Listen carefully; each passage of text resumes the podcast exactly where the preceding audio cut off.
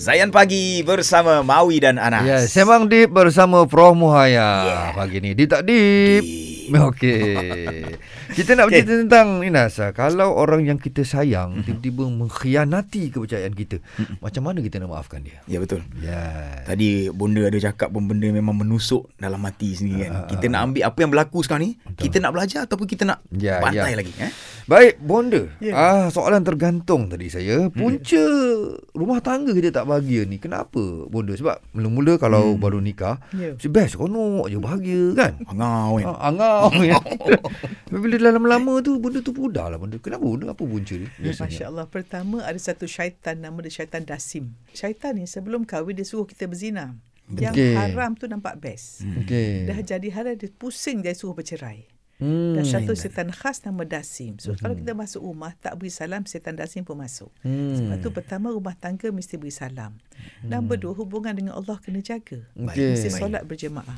Baik. Ini boleh nak quote satu ustaz. Dia kata dia pergi tempat yang orang nak bercerai. Dia bu- dia buat quiz. Solat jemaah tak? Solat jemaah. Memang tak solat jemaah. Hmm. Tak jaga solat. Siapa tak jaga hubungan dengan Allah? Memang hubungan dengan manusia akan pudar. Okey. Dan kenapa kahwin uh, macam angau tu kan? Uh, kalau ikut study lah dia kata first two years tu you macam terpesona dengan your, your partner. Terpesona benda fizikal, pangkat dia, harta dia tapi deep inside mungkin you baru Tidak. jumpa. Sebab kita kahwin tiga orang tau sebenarnya. Hmm. Sebelum kahwin kita sangka dia A. Lepas kahwin oh rupanya C. Okey, macam tu. Kemudian yang ketiga, siapa dia jadi, dua-dua jadi lepas kahwin. Sebab itu bagi siapa dah berkahwin, jangan salahkan pasangan. Tengok Hmm. siapa dia, suami atau isteri jadi selepas kahwin. Maknanya kita ni kahwin, partners in taqwa ke partners in crime. Okey. Ini best. Allah Ya. Akbar. Jadi Ah. kalau you kahwin bukan kerana Allah. Kahwin kerana pangkat, kerana harta, kerana glamour. Uh-uh. Sebab dia punya uh, North Star, dia punya waste tu tak menuju Allah. Baik, Memang ter, ter, Tersasar lah. tersasar. Baik, Okey. Sebab itu satu lagi ya, ni lima level. Okey. Kita mula kahwin dengan orang, yang pertama mungkin tengok fizikal, eh lawannya. Mhm. Lepas tu yang kedua tengok perangai, eh baik lembut. Yang ketiga, oh tengok harta dan keluarga, eh best. Yang keempat ni banyak orang tak pergi. Mhm. Sistem nilai dalam hidup. Okey. Value. Value system. Okey. Orang yang sistem nilai dia sama, walaupun ber, bergaduh-bergaduh, tapi nilai dia takwa, oh dahsyat. Dahsyat eh. Maknanya kalau suami kita tak buat apa kita buat, oh aku sabar. Bila aku sabar dapat pahala. Ya ya ya. Bila suami baik aku syukur dapat pahala. Sebab itu magic maksud hadis magicnya hidup orang mukmin. Bila susah dia sabar, pahala menang. Bila senang dia syukur, menang. Menang ya. So itu saja. Dan saya nak cakap ya, bagi siapa yang baru kahwin lah kan. You all ni dah kahwin lama pun bonda pun. Rasa macam baru lagi ni mana? Ya bagus. Walaupun dah dah lama kahwin ni, rasa oh, macam baru. dahsyat, dahsyat. Bajang Anas lah. Ah, tu dia. So dia gini, mesti belajar bahasa kasih sayang, Babi. Okey. Kasih sayang ini okay. ialah uh, asam garam rumah tangga. Mesti ada. Mesti ada garam, mesti ada asam. Apa dia lima bahasa kasih sayang. Kadang-kadang orang tak faham bahasa kasih sayang. Jadi kalau suami tu suka dipuji, tetapi isteri asyik beri hadiah. Tak Oh, kena tak kan? kena. Ha, ha, ha. Ada pula suami suruh buat kopi. Tapi suami, isteri kata, I love you, I love you. So tak kena bahasa kasih Tak kena. sayang. Okey. So bila kena bahasa kasih sayang, dia pun jangan ngam. Hmm. Dan juga nak cakap lah bagi guidance bagi perkahwinan lelaki perlu tiga perkara. Ha, wanita perlu tiga perkara. Baik. Siapa buat ni memang mantap insya-Allah. Apa dia? Lelaki perlu trust, perlu dipercayai. Okey.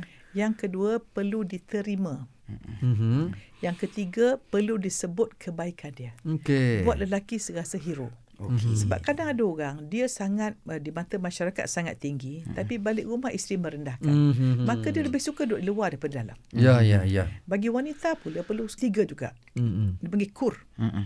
Kur. Perlu dia rasa care, cared for, Okey. perhatian, Okey. suka caring.